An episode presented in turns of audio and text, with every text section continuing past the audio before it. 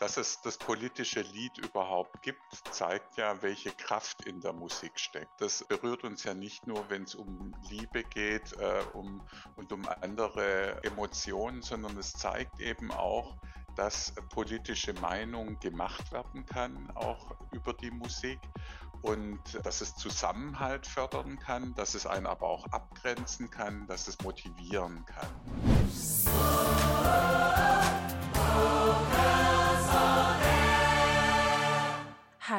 Ich bin Annabel Thiel und das ist Vocals on Air, euer Podcast rund um die Vokalszene. Hier sprechen wir mit MusikerInnen, KünstlerInnen, KonzertveranstalterInnen, Chören und ganz vielen anderen Menschen darüber, was sie bewegt. Lieder lösen Gefühle in uns aus, und zwar schnell und unmittelbar. Das haben sie zum Beispiel Büchern oder Texten weit voraus. Die müssen wir immerhin erstmal lesen, dann drüber nachdenken und verstehen und so weiter. Das hebt auch Christoph Palm, Präsident des Landesmusikverbandes Baden-Württemberg, hervor. Den habt ihr ganz am Anfang gehört. Auf seine Erfahrung mit politischen Liedern kommen wir später zu sprechen. Weil sie ebenso direkt und leicht zugänglich sind, haben Lieder ein unglaubliches Potenzial. Auch weil wir sie aktiv mitgestalten können, indem wir sie singen, allein, im Ensemble oder eben im Chor. Auch deshalb sind sie ziemlich effektiv, wenn man politische Botschaften transportieren will. Und genau darum geht es in dieser Staffel um politische Lieder, für was sie stehen, wer sie singt und was sie uns heute sagen wollen.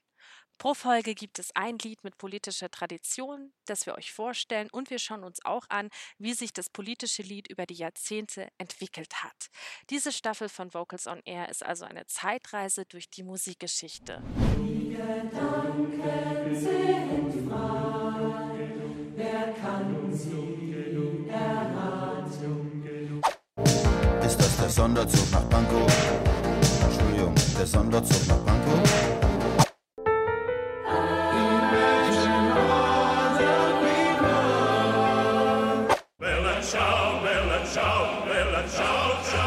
Und wir beginnen im Jahr 2022 und das hat sich Nick Stanitzke aus dem Vocals on Air Team näher angeschaut. Hi Nick, cool, dass du dabei bist. Hi Annabelle. Erstmal, was ist überhaupt ein politisches Lied? Was verstehen wir darunter? Ja, also ein politisches Lied ist erstmal ein Lied, das reflektiert, nämlich was ist gerade in der Gesellschaft los.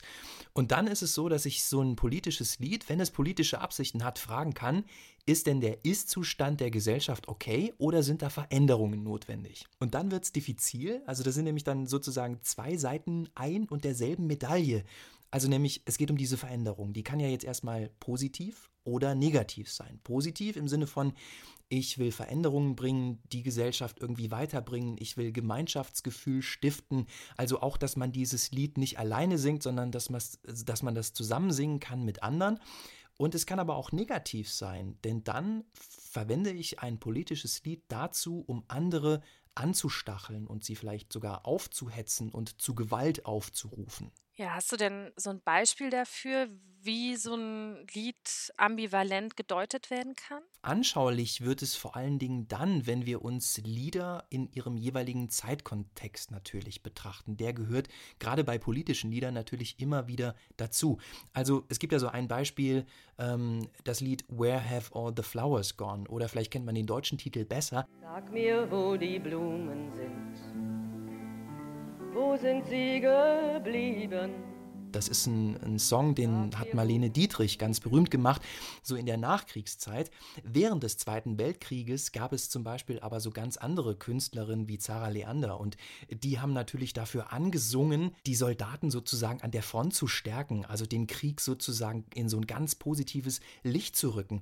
Und so ein Lied jetzt wie das von Marlene Dietrich, was ja so ein ganz klassisches Antikriegslied ist, das ist nicht nur ein Lied aus der damaligen Zeit, aus der Nachkriegszeit, sondern es ist auch wieder ein sehr, sehr aktuelles politisches Lied geworden, denn wir haben festgestellt, oder was heißt wir, Musikwissenschaftler haben festgestellt, dass dieses Lied nämlich tatsächlich ukrainische Wurzeln hat und sogar auch mal lange zurück in der Geschichte in Russland gesungen wurde. Und deswegen ist es natürlich jetzt auch gerade so in Zeiten des Ukraine-Krieges wirklich hochaktuell und bringt nochmal eine ganz neue Bedeutungsebene mit sich. Ja, spannend, ne? Also wie lang im Grunde so die Geschichte eines Liedes sein kann, ähm, eines politischen Liedes sein kann und äh, auch spannend, dass es Lieder gibt, die wir sogar bis ins Mittelalter zurückverfolgen können, irgendwie, finde ich. Das hast du ja auch Mhm. bei deiner Recherche rausgefunden. Ähm, es ist ja auch heute noch so, 2022, dass politische Lieder getextet werden. Und man kann sogar so weit gehen, finde ich, dass es nicht nur Songs sind, sondern auch ganze KünstlerInnen, die politisch aufgeladen sind. Also Harry Styles, der Popmusiker, der gerade in den Charts ist. Ähm, manche hypen ihn oder manche feiern ihn als den äh, aktuellen Freddie Mercury ganz und gar, der so in bunten Kostüm auf der Bühne rumtanzt und eben ähm, ja für auch für politische und gesellschaftliche Werte irgendwie steht, zum Beispiel, ne? Das ist ganz, ganz cool. Also, dass du gesagt hast, Harry Styles, der so ein bisschen diese Attitüde vielleicht von Freddie Mercury irgendwie aufnimmt. Und äh, das würde ja wiederum auch sehr stark zu seiner Botschaft passen, die er nämlich mit sich bringt, weil er in seinen Konzerten eigentlich immer sich ganz, ganz groß solidarisch zeigt mit der ähm, queeren Community, also mit, mit Schwulen, mit Lesbischen, mit Bisexuellen, mit transsexuellen Fans.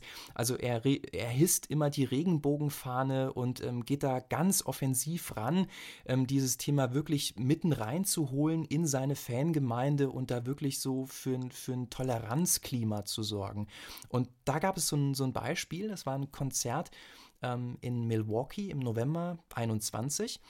Da ist Folgendes passiert, da saß eine junge Frau im Publikum mit einem Schild und auf dem Schild stand, meine Mutter ist im Bereich 201, hilf mir, mich zu outen. Jetzt ist es so, dass Harry Styles zu ihr runtergerannt ist. Sie hat sich aber nicht getraut, ins Mikrofon zu sprechen. Sie hat ihm aber offensichtlich den Namen ihrer Mutter verraten. Und Harry Styles ist jetzt wieder zurück auf der Bühne. Er nimmt sein Mikrofon und er ruft Lisa, also so heißt die Mutter dieses Mädels, Lisa, sie ist lesbisch. Und äh, diese junge Frau auf Twitter, die war dann natürlich ganz aus dem Häuschen und sie hat geschrieben, danke, dass ich als Fan an deiner Seite wachsen darf.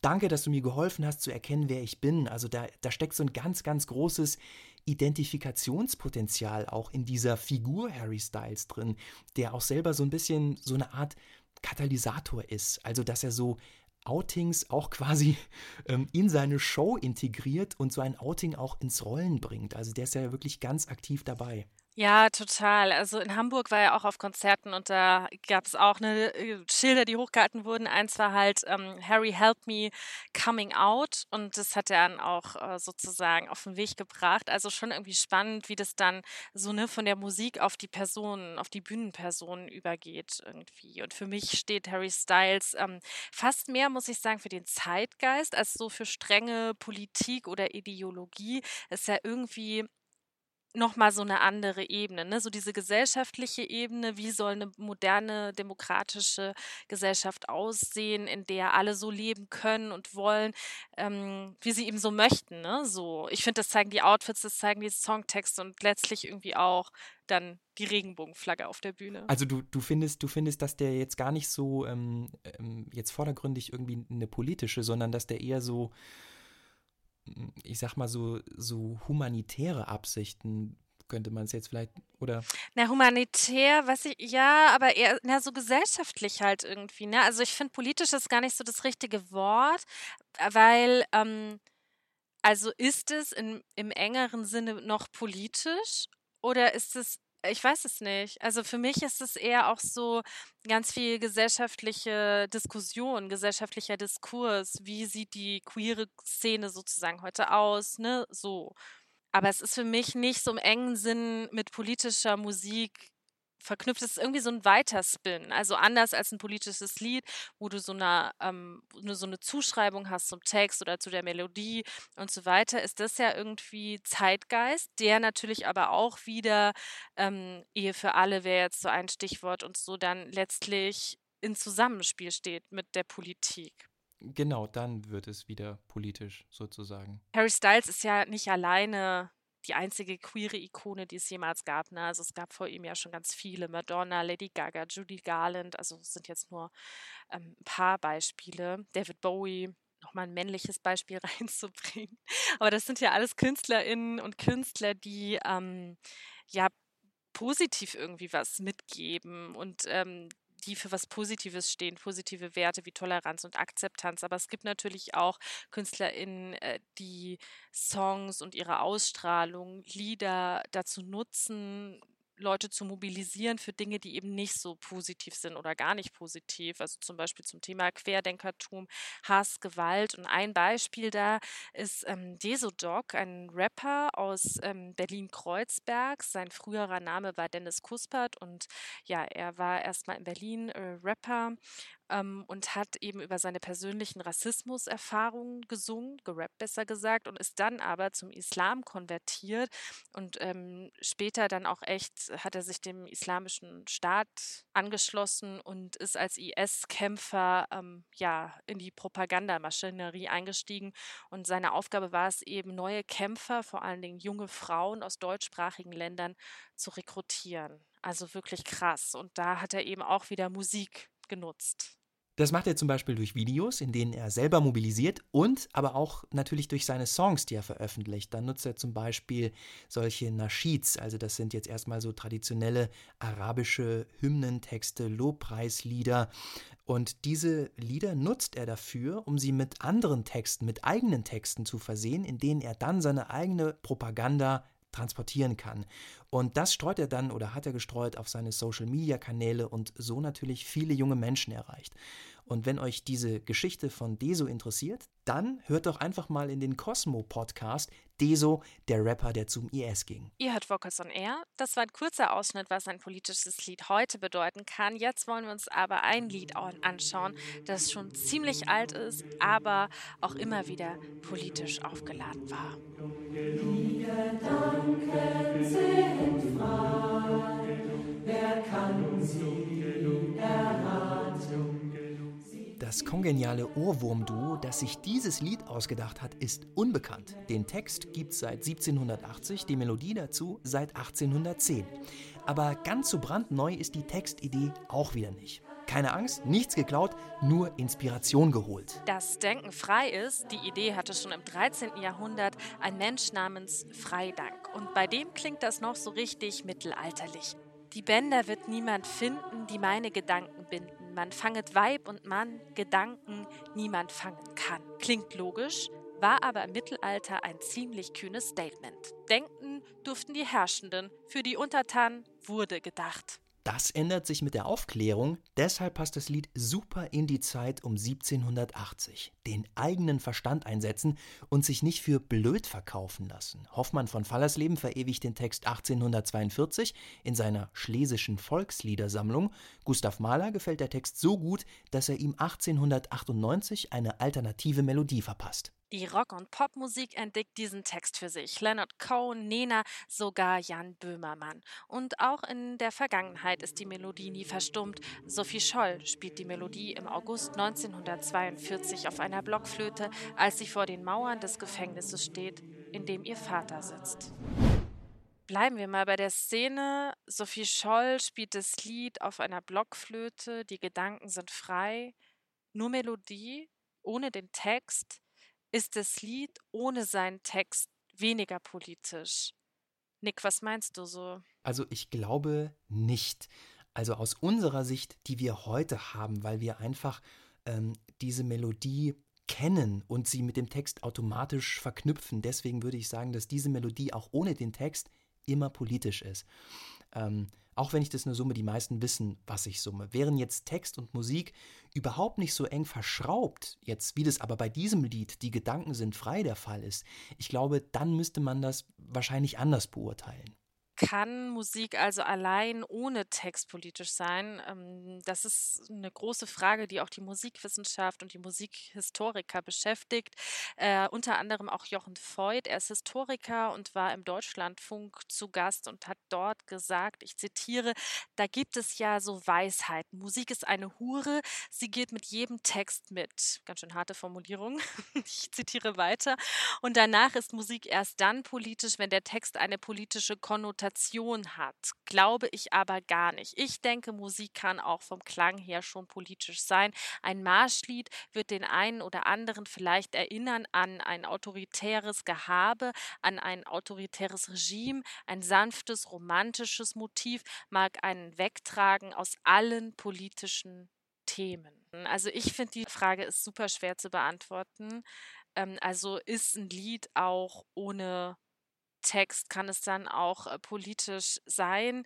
Ich finde, es kommt halt immer drauf an, was für mich klar ist, das haben wir vorhin auch schon angerissen. Musik findet halt nie im leeren Raum statt, jetzt mal unabhängig von Text, ja oder nein.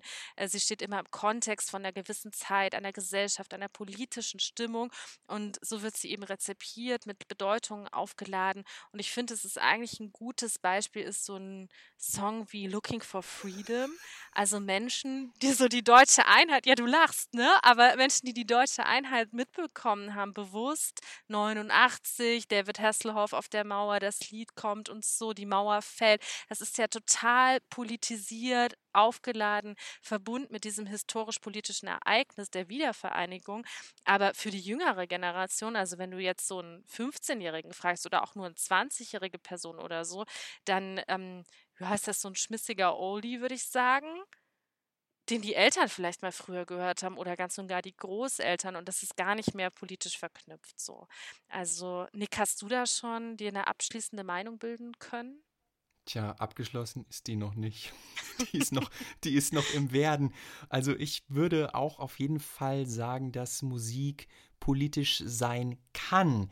Aber sie muss es nicht. Also jetzt, um nochmal das, das aufzugreifen, äh, was Jochen Voigt gesagt hat. Ähm, ich finde, das ist, also wie er es ja auch schon gesagt hat, das ist immer rein subjektiv.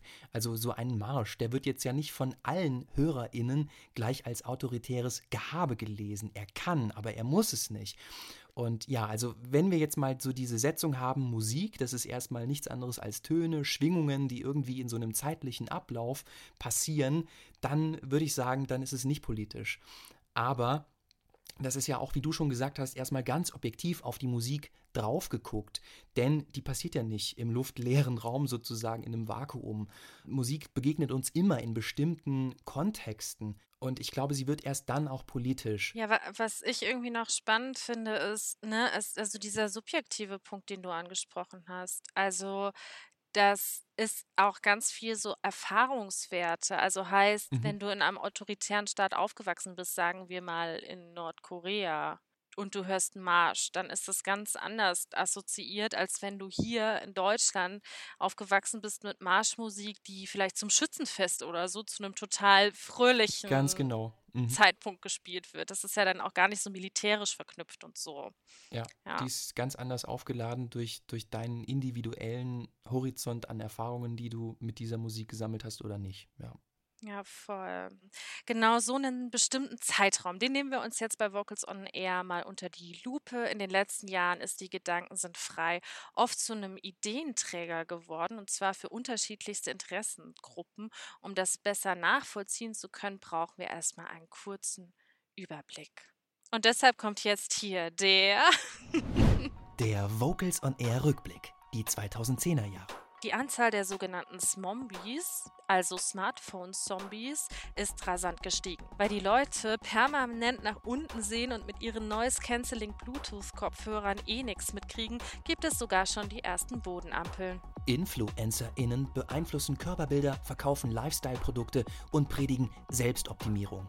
Wir steuern auf die Klimakatastrophe zu. Die Fridays for Future Bewegung geht aus den Klassenräumen auf die Straßen. Die Politik soll handeln, nicht quatschen. Hashtag MeToo. Frauen werden laut und brechen das Schweigen über sexuelle Übergriffe und Machtmissbrauch. Harvey Weinstein, Kevin Spacey, Placido Domingo. Cancel Culture und kulturelle Aneignung. Wer darf Dreadlocks tragen? Dürfen nur People of Color auch People of Color im Film spielen und nur schwule, schwule Charaktere? Sind Pushkin und Tschaikowski russisch-nationalistisch gesinnt? Menschen, die vor Krieg fliehen, hoffen in Deutschland auf einen besseren Neustart. Unsicherheit und Fremdenhass werden geschürt und neue alte Töne werden laut. Die AfD landet im Bundestag und durch Europa bebt der Rechtsruck. Dann ein Virus, das sich weltweit ausbreitet und das Leben lahmlegt, Covid-19. Und da kommt wieder unser Song Die Gedanken sind frei ins Spiel. Hygienedemos, Querdenkerparaden und Montagsspaziergänge. Die Teilnehmermasse ist heterogen, der Soundtrack zur jeweiligen Demonstration stets derselbe. Mit Die Gedanken sind frei singen die Demonstrierenden gegen Maskenpflicht, Kontaktverbot und Lockdown an. Sie wollen keine Verordnungen von oben. Die einen finden die Maßnahmen schlicht völlig übertrieben, für die anderen stecken perfide Pläne einer unbekannten Elite dahinter, die die Kleinen unterdrücken will. Verschwörungsmythenalarm. Dazu Textzeilen und Ohrwurmmelodien, die zusammen schon gut über 200 Jahre auf dem Buckel haben. Aber die Querdenker haben das Lied nicht alleine für sich gepachtet. Seit dem Überfall Russlands auf die Ukraine heißt es jetzt für die Opfer, die Unterdrückten, die Gedanken sind frei. Chöre und SängerInnen solidarisieren sich mit den Menschen in der Ukraine, mit den Menschen, die in Russland leben und sich von den russischen Propagandamedien nichts diktieren lassen wollen. Die einen solidarisieren sich mit Kriegsopfern, die anderen suchen sich ein Ventil, um ihrer Wut gegen die Regierung Luft zu machen. Und alle singen sie ein Lied. Und zwar, die Gedanken sind frei. Das ist kurios, aber genau das macht eben das politische Lied aus. Es gibt bei den einen mehr, bei den anderen weniger, immer Aspekte, an die wirklich die unterschiedlichsten Gruppen mit ihren Interessen oder Ideologien sogar andocken können. Lieder können also unbedingt politisch sein, aber politisch eindeutig sind sie dabei noch lange nicht. Und dafür ist die Gedanken sind frei nun mal ein ideales Beispiel. Dafür springen wir jetzt mal ein paar Monate zurück. Recap, Rückblick. Mit dem Beginn des Ukraine-Kriegs Ende Februar wollte auch die Amateurmusikszene in Baden-Württemberg ein Zeichen setzen, natürlich musikalisch und zwar auch wieder mit einem Lied Die Gedanken sind frei. Aber Christoph Palm, das also der Präsident des Landesmusikverbandes Baden-Württemberg, mit dem haben wir gesprochen. Und äh, der hat erzählt, als das Lied vorgeschlagen wurde, da kam Gegenwind aus den eigenen Reihen das sei doch das Querdenkerlied. Dürfen wir dieses Lied benutzen? Und da sieht man mal, wie in der jeweiligen Zeit das ganz schnell geht, dass ein Lied ein Etikett bekommt und auch vielleicht so eine Art von Urheberrecht. Christoph Palm hat da ganz klar Haltung gezeigt und sagt, ich war damals der Meinung, dass dieses Lied auf gar keinen Fall der Querdenkerszene gehört. Die haben sich das angeeignet, wie andere in der Geschichte sich auch schon angeeignet haben. Nachdem wir in der Amateurmusik und unsere Chöre uns durchaus als politisch engagiert betrachten, aber parteipolitisch neutral sind, war es mir völlig widerstrebend zu sagen, wir verwenden dieses Lied nicht, weil eine kleine Gruppe in unserer Gesellschaft das gebraucht oder aus meiner Sicht missbraucht. Und damit stoßen wir auf das Grundproblem, finde ich, oder vielleicht ist es gar kein Problem, sondern einfach nur eine Eigenschaft, äh, dass das politische Lied eben ausmacht. Dass das ein Lied ist, das eben auch, ich sag mal, ein bisschen wie ein scharfes Messer ist. Ja, mit einem scharfen Messer kann ich wunderbar in der Küche Gerichte zubereiten ähm, und sehr verantwortungsvoll Positives schaffen.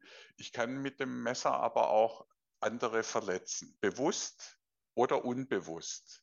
Beides ist nicht gut. Und so ist es auch mit dem politischen Lied. Das Messer wird ja nicht weggesperrt, sondern es liegt im Idealfall, sage ich jetzt mal, an einem sicheren Ort und man holt es, wenn man es braucht und man benutzt es natürlich verantwortungsvoll.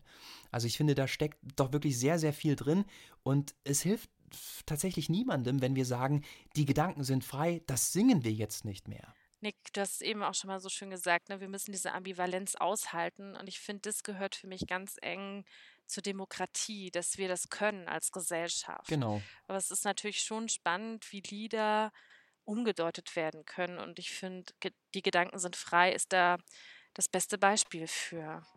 Das war Vocals on Air, der Podcast rund um die Vokalszene. Empfehlt diese Folge und unseren Podcast gerne euren Freundinnen und Freunden in eurem Chor oder Vokalensemble weiter. In der nächsten Folge nehmen wir die Songtexte von Udo Lindenberg genauer unter die Lupe. Es geht weiter mit der Zeitreise durch die politischen Lieder und zwar im Sonderzug nach Pankow. Wie viel politische Botschaft steckt drin und was kommt bei den ZuhörerInnen an?